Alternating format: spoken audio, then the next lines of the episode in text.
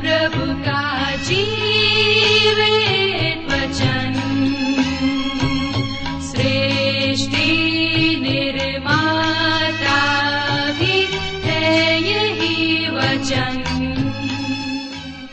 प्रिय श्रोता, नमस्कार।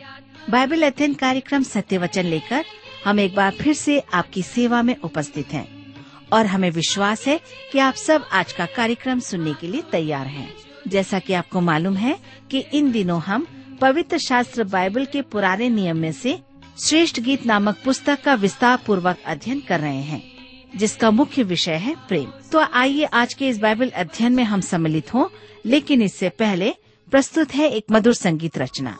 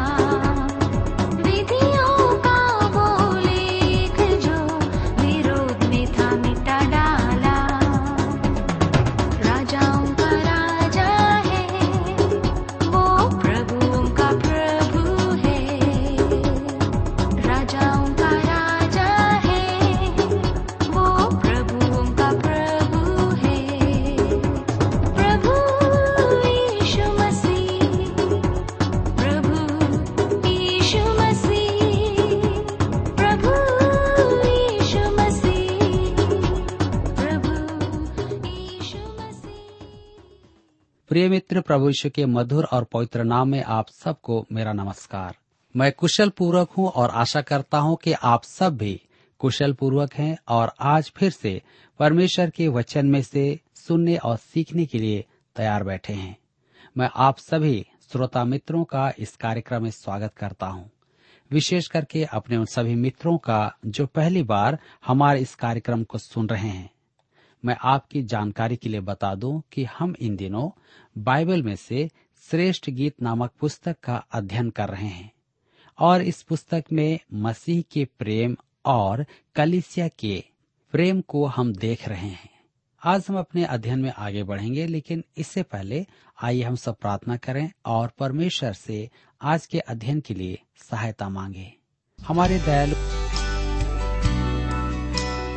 तो और प्रेमी पिता परमेश्वर, हम आपको धन्यवाद देते हैं।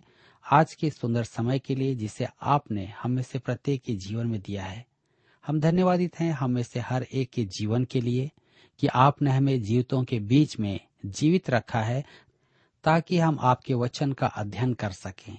इस समय जब हम आपके वचन में से सीखते हैं, हमारी प्रार्थना है कि आप हमें से प्रत्येक को अपनी बुद्धि, ज्ञान और समझ प्रदान करें, ताकि आज हम जो कुछ भी सीखते हैं, समझ सकें और उसे अपने जीवन में ग्रहण करने पाए।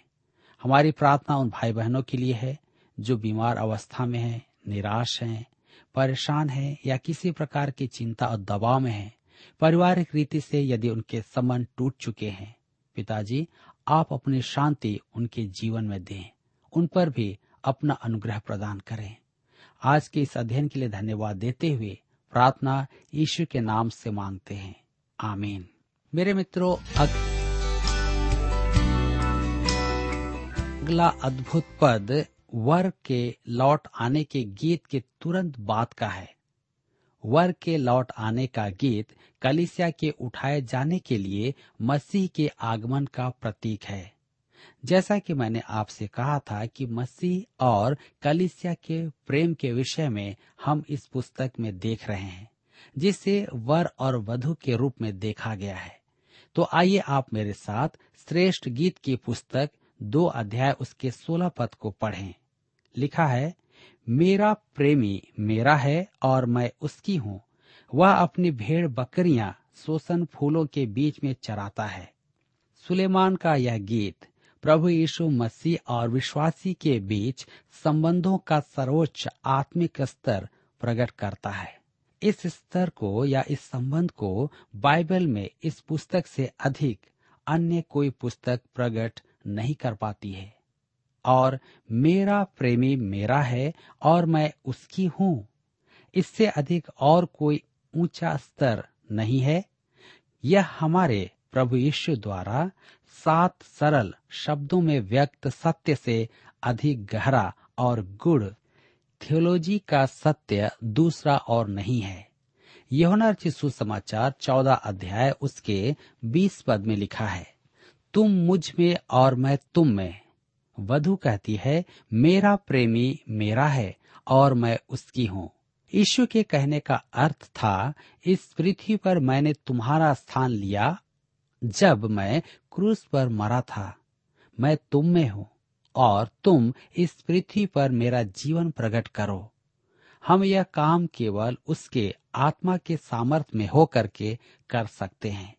दूसरी ओर, हम उसमें स्वर्गीय स्थानों में प्रिय यीशु में स्वीकृत बैठे हैं। उसके साथ एक होकर उसमें पुनर्जीवित हैं और हम इसे पढ़ते हैं कुलुसियों की पत्री तीन अध्याय उसके एक पद में, जब तुम मसीह के साथ जिलाए गए तो स्वर्गीय वस्तुओं की खोज में रहो, जहाँ मसीह विद्यमान है और परमेश्वर के दाहिने ओर बैठा है। कैसी अद्भुत बात है। मेरे मित्रों, यदि आप परमेश्वर की संतान हैं तो आप उससे कहते हैं, क्यों नहीं कि आप उससे प्रेम करते हैं? हमारे इस युग में हमें सांसारिक वस्तुएँ प्राप्त नहीं होंगी, परंतु हम धनवान हैं। हम मनुष्य के कारण महिमा नहीं पाते। प्रभु यीशु हमें महिमान्वित करता है। पहला क्रंथियों की पत्री तीन अध्याय उसके 21 से 23 पद में पॉलुस लिखता है, इसलिए मनुष्यों पर कोई घमंड न करे, क्योंकि सब कुछ तुम्हारा है। क्या पॉलुस क्या अपोलोस, क्या कैफा, क्या जगत, क्या जीवन, क्या मरण, क्या वर्तमान, क्या भविष्य सब कुछ तुम्हारा है, और तुम मसीह के हो, और मसीह परमेश्वर का है। मेरे प्रियो, हम मसीह के हैं। वह हमारा है, वह हमारा उद्धार करता है, वह हमारा चरवाहा है। हमें उसके बहुत निकट आना है, और हमारी सब आत्मिक आशीषों को प्राप्त करना है।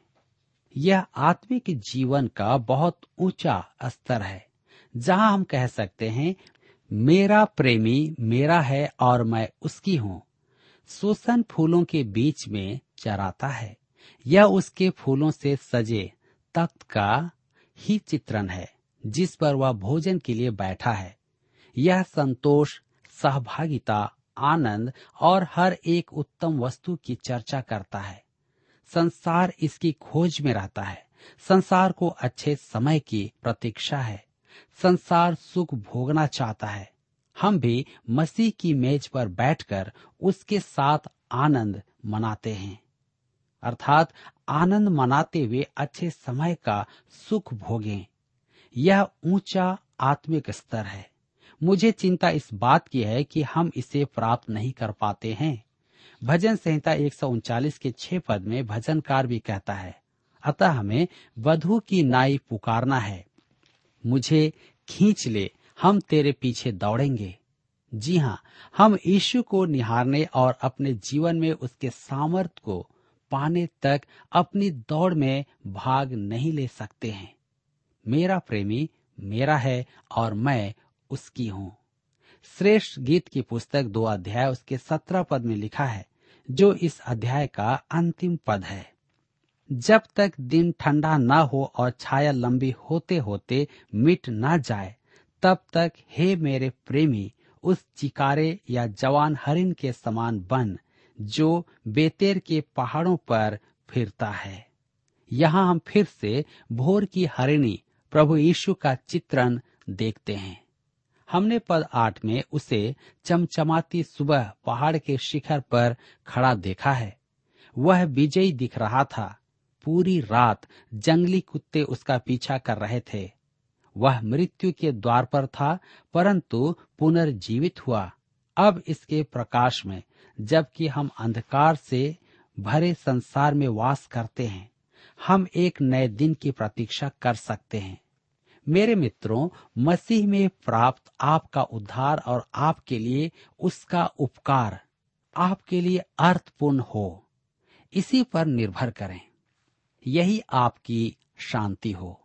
इस जीवन के अंधकार के फलों में इसे अपने सिर का तकिया बना लें। जब तक दिन ठंडा न हो और छाया लंबी होते होते मिट न जाए, आप प्रभु के प्रेम में बने रहें, उसमें बढ़ते जाएँ। यहाँ पर अध्याय दो समाप्त होता है और अब हम अपने अध्ययन में आगे बढ़ेंगे और अध्याय तीन से अध्ययन को जारी रखेंगे। मित्रों, अध्याय तीन दूसरा गीत ही है, परंतु गीत का दूसरा छंद है। परंतु इसका दृश्य अलग है और विचार भी भिन्न है। तो हम देखेंगे पुस्तक के आरंभ में। एप्रेम के पर्वतीय क्षेत्र में थे, जहाँ एक लड़की थी, जिसका परिवार किराए पर खेती कर रहा था। सुलेमान ने उस लड़की का दिल जीत लिया और उसे अपने साथ यरूशलेम ले आया। तब हम देखते हैं मध्य रात्रि की खोज। श्रेष्ठ गीत की पुस्तक तीन अध्याय, उसके एक और दो पद में लिखा है, रात के समय मैं अपने पलंग पर अपने प्राण प्रिय को ढूंढती रही। मैं उसे ढूंढती तो रही, परंतु उसे ना पाया। मैंने कहा, मैं अब उठकर नगर में और सड़कों और चौकों में घूमकर अपने प्राण प्रिय को ढूंढूँगी। मैं इसे ढूंढती तो रही, परंतु उसे न पाया। मेरे मित्रों, अब दृश्य राजमहल का है। राजा किसी काम से बाहर गया है और वह घर में अकेली है। यह एक स्वप्न है जिसमें उनके अलग होने की पीड़ा का वर्णन है। वह उसे नगर की सड़कों पर खोजती है। रात के समय मैं अपने पलंग पर अपने प्राण प्रिय को ढूंढती रही। यह प्रभु यीशु के साथ हमारे आत्मिक संबंध का अद्भुत वर्णन है। यदि हमारे पास अगले दिन बहुत अधिक काम है तो हम सोचते हैं कि हमें रात में अच्छी नींद आ जाए। यदि नींद मसीह से बढ़कर हो जाए तो हमने विश्राम से भी अधिक महत्वपूर्ण बात खो दी है। ए मूडी स्टुअर्ट ने कहा, यदि मसीह पहला और सर्वोत्तम और सबसे अधिक आवश्यक है, यदि वह हमारे लिए भोजन और नींद से अधिक महत्व का है तो वह प्राय सदा तो नहीं, शीघ्र ही मिल जाता है। और आपको समय या नींद गंवाने की आवश्यकता नहीं, जिसे बलि करने को हम तैयार हैं। तब हमारी नींद मधुर और ताजगी दायक होती है, क्योंकि प्रभु हम में अंतर्वासी है और हमारे साथ विश्राम करता है। मैं अब उठकर नगर में अपने प्राण प्रिय को ढूंढूँगी। यह प्रभु की खोज लेने का दृढ़ संकल्प है। मैं उसे ढूंढती तो रही, परंतु उसे ना पाया। यह उसका सत्यनिष्ठ अंगीकार है। अनेक विश्वासियों को मसीह नहीं मिलता है, क्योंकि वे उसे खोजते नहीं हैं। ओह, कितने विश्वासी रविवारीय आराधना में बैठते तो हैं, परंतु सत्य का सामना नहीं करते। मैंने उसे पाया नहीं। उसने तो प्रतिज्ञा की है कि संपूर्ण मन से खोजने वाला उसे पाएगा। अध्याय चार उसके आठ पद में याकूब कहता है, परमेश्वर के निकट आओ तो वह भी तुम्हारे निकट आएगा। श्रेष्ठ गीत की पुस्तक तीन अध्याय के तीन पद में लिखा है, जो पहरवे नगर में घूमते थे, वे मुझे मिले। मैंने उनसे पूछा, क्या तुमने मेरे प्राण प्रिय को देखा है? पहरवे ने उसे उसके प्रिय तक पहुँचने का मार्ग दिखाया। वह उनसे अधिक दूर नहीं था, अतः उसने खोज लिया। आइए पढ़ें श्रेष्ठ गीत तीन अध्याय, उसका चार पद। मुझको उनके पास से आगे बढ़े थोड़ी ही देर हुई थी कि मेरा प्राण प्रिय मुझे मिल गया। मैंने उसको पकड़ लिया और उसको जाने न दिया। जब तक कि मैं उसे अपनी माता के घर, अर्थात अपनी जननी की कोठरी में न ले आई। मेरे मित्रों, उसकी खोज का कैसा अद्भुत प्रतिफल उसे मिला। मेरा प्राण प्रिय मुझे मिल गया। मैं एक बार फिर ए मोडी स्टुअर्ट का संदर्भ देता हूँ। मुझे मिल गया। मुझ मनुष्य को महिमा का प्रभु मिल गया। मुझे पाप के दास को एक महान मुक्तिदाता मिल गया। मुझ अंधकार की संतान को जीवन की ज्योति मिल गई। मुझ भटके हुए को अपना उद्धार करता और परमेश्वर मिल गया। मैं विधुर और अकेले को, मेरा मित्र, मेरा प्रिय और प्रेमी मिल गया। सियोन के पुत्र पुत्रियों, जाओ ऐसा ही करो और वह आपको मिल जाएगा। क्योंकि आप तब ही पाएँगे जब संपूर्ण मन से खोज करेंगे। मेरे मित्रों, आज क्या आप अपने परमेश्वर को ढूंढ रहे हैं? क्या आप उस सत्य को ढूंढ रहे हैं? प्रभु का वचन कहता है कि यदि हम ढूंढेंगे तो पाएँगे। आज आपके लिए अवसर है कि आप उस सत्य को ढूंढ लें। आपके उद्धारकर्ता को ढूंढ लें, क्योंकि वह आपके निकट है। आगे हम देखते हैं। मैंने उसको पकड़ लिया और जाने न दिया। मसीह के साथ अटूट संबंध बनाने में हमें परिश्रम की आवश्यकता है।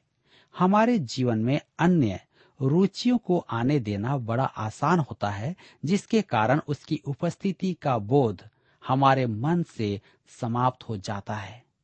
स्टुअर्ट ने अति उत्तम ही कहा है, पकड़े बिना राजा चला जाएगा। वह चाहता है कि उसे थाम लिया जाए, परंतु बिना पकड़े रुकने की इच्छा नहीं रखता। इसे विश्वासी के उद्धार के खो जाने से संबंधित आप न समझें। यह प्रभु यीशु की सहभागिता से वंचित होने का विचार है। मैं उसे अपनी माता के घर अर्थात अपनी जननी की कोठरी में न ले आई। उसे खोज लेने के बाद वह उसे अपने जन्म स्थान जहाँ वह पहली बार उससे मिली थी, ले गई। हम में से अधिकांश हमें उस पहले प्रेम में लौट आना है। क्या आपको मसीह को ग्रहण करने के आरंभिक दिन या पल स्मरण है? क्या आपको स्मरण है कि उस समय वह आपके लिए कैसा महान था? क्या आज भी आप उससे वैसा ही प्रेम करते हैं जब पहली बार आप उससे मिले थे? आपके उद्धार के दिन को स्मरण करें। श्रेष्ठ गीत तीन अध्याय उसके पाँच पद में लिखा है, हे यरूशलेम की पुत्रियों, मैं तुमसे चिकारियों और मैदान के हरिणियों की शपथ धराकर कहती हूँ कि जब तक प्रेम आपसे न उठे, तब तक उसको न उसकाओ और न जगाओ। अब उसके साथ वह अद्भुत संगति का पुनः स्थापन हो गया है। दुल्हन के साथ सुलेमान का प्रवेश को हम देखते हैं। मेरे प्रियो, अध्याय का यह अंतिम भाग एक अनमोल रत्न है। यह राजा द्वारा अपनी दुल्हन को ले जाने के लिए आना चित्रित करता है। वह लड़की अपने चरवाहे के आने की प्रतीक्षा कर रही थी। उसका मन उसी में लगा हुआ था। एक दिन वह अपनी दाग की बारी में काम कर रही थी कि सड़क पर धुएँ का बादल उठ रहा था और किसानों में चर्चा हो रही थी कि राजा सुलेमान आ रहा है। वह तो अपने ही काम में व्यस्त थी कि किसी ने आकर उससे बड़े उत्साह से कहा, राजा सुलेमान, तुझे बुला रहा है। अवाक वह कहती है, मुझे बुला रहा है? मैं तो उसे जानती भी नहीं। जब वह उसके सामने आई, तब उसे पता चला कि वह तो वास्तव में उसका प्रेमी चरवाहा है। वह उस राजसी रथ में उसे अपने साथ बैठाता है और कारवां आगे बढ़ जाता है और उसके गाँव के लोग उसकी किस्मत के बदल जाने पर अवाक उन्हें देखते रह जाते हैं। मेरे मित्रों, यह चित्रण प्रभु यीशु के लौट आने का कैसा सुंदर वर्णन है। वह अपनों को लेने अवश्य आएगा।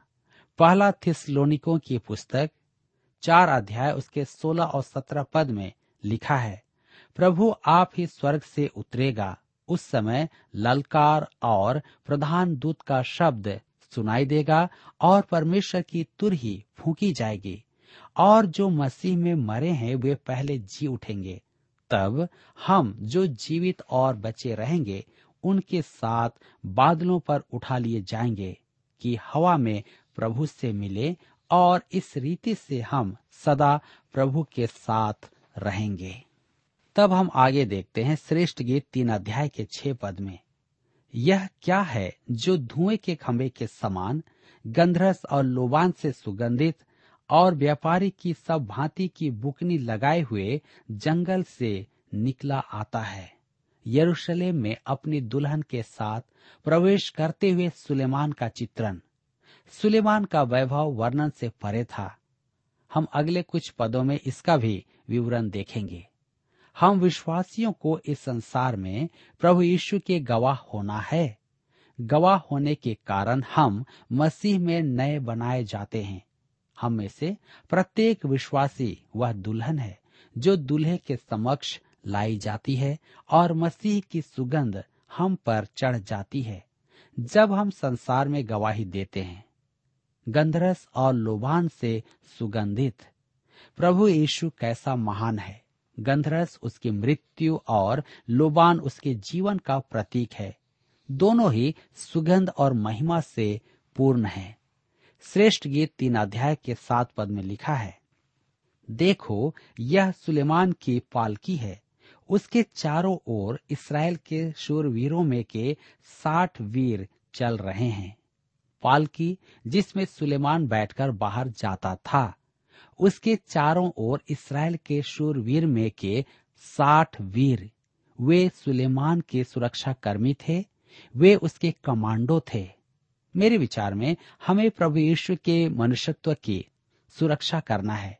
दूसरे शब्दों में, हमें प्रभु यीशु में अपने विश्वास की रक्षा करना है। हमारा विश्वास है कि वह देहधारी परमेश्वर है। हमें वे सब शिक्षाएँ अस्वीकार करना है, जिनमें उसे केवल मनुष्य कहा जाता है। वह देहधारी परमेश्वर है, क्योंकि वह पूर्णतः परमेश्वर है और पूर्णतः मनुष्य है। श्रेष्ठ गीत के पुस्तक तीन अध्याय के आठ पद में हम पढ़ते हैं। लिखा है, वे सब के सब तलवार बांधने वाले और युद्ध विद्या में निपुण हैं। प्रत्येक पुरुष रात के डर से जांग पर तलवार लटकाए रहता है। ध्यान दीजिए, सब शूरवीरों के हाथों में तलवारें हैं। धर्मशास्त्र के अनुसार परमेश्वर का वचन हमारी तलवार है। वे युद्ध में दक्ष हैं। परमेश्वर का वचन आत्मा की तलवार है। हमें वचन को काम में लेना है, अर्थात लेने के लिए सीखना है। यह प्रभु यीशु के एक अच्छे योद्धा का हथियार है। श्रेष्ठ गीत तीन अध्याय, उसके नौ और दस पद में हम पढ़ते हैं। सुलेमान राजा ने अपने लिए लबानोन के काठ की एक बड़ी पालकी बनवा ली। उसने उसके खंभे चांदी के, उसका सिरहाना सोने का और गद्दी बैजनी रंग की बनवाई है और उसके बीच का स्थान यरूशलेम की पुत्रियों की ओर से बड़े प्रेम से जड़ा गया है। उसका रथ लबानोन के देवदार की लकड़ी का बना था। उसका सिरहाना सोने का। आप कल्पना कीजिए कि वह कैसा होगा। उसके बीच का स्थान प्रेम से जड़ा गया है, जो यरूशलेम की पुत्रियों की ओर से है। यह यरूशलेम की स्त्रियों की कढ़ाई का काम था, जो अति आकर्षक हस्तकला है। इसमें भावनाओं और प्रेम का अद्भुत प्रदर्शन था। श्रेष्ठ गीत तीन अध्याय उसके ग्यारह पद में लिखा है, हे सियोन की पुत्रियों निकल कर सुलेमान राजा पर दृष्टि डालो। देखो, वह वही मुकुट पहने हुए है, जिसे उसकी माता ने उसके विवाह के दिन और उसके मन के आनंद के दिन उसके सिर पर रखा था। उसकी माता ने उसके सिर पर रखा था।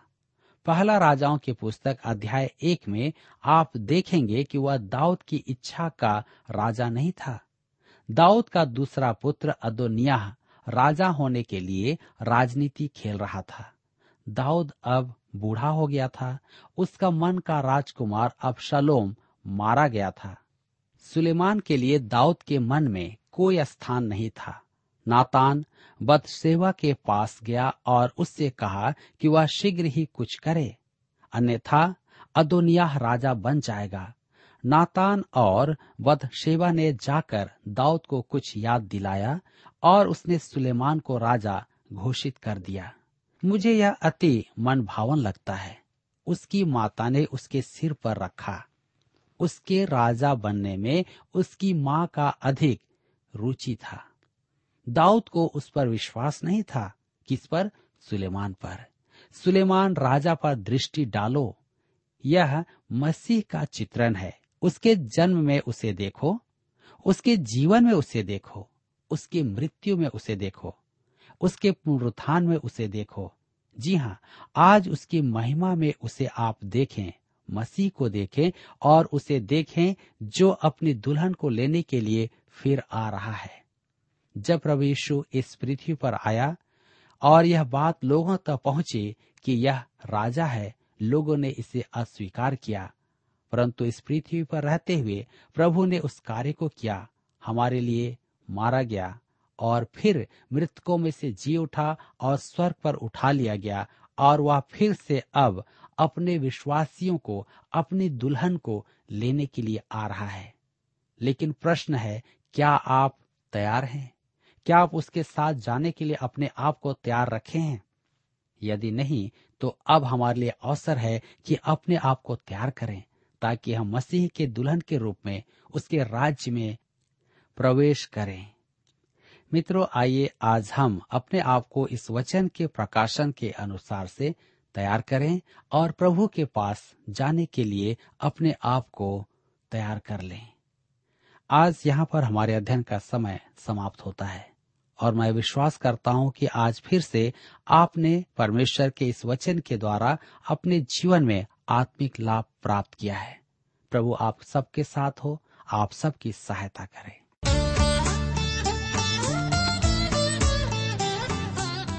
प्रिय श्रोताओ अभी आप सुन रहे थे बाइबल अध्ययन कार्यक्रम सत्य वचन हम आशा करते हैं कि आज के इस कार्यक्रम से आपको आत्मिक लाभ मिला होगा।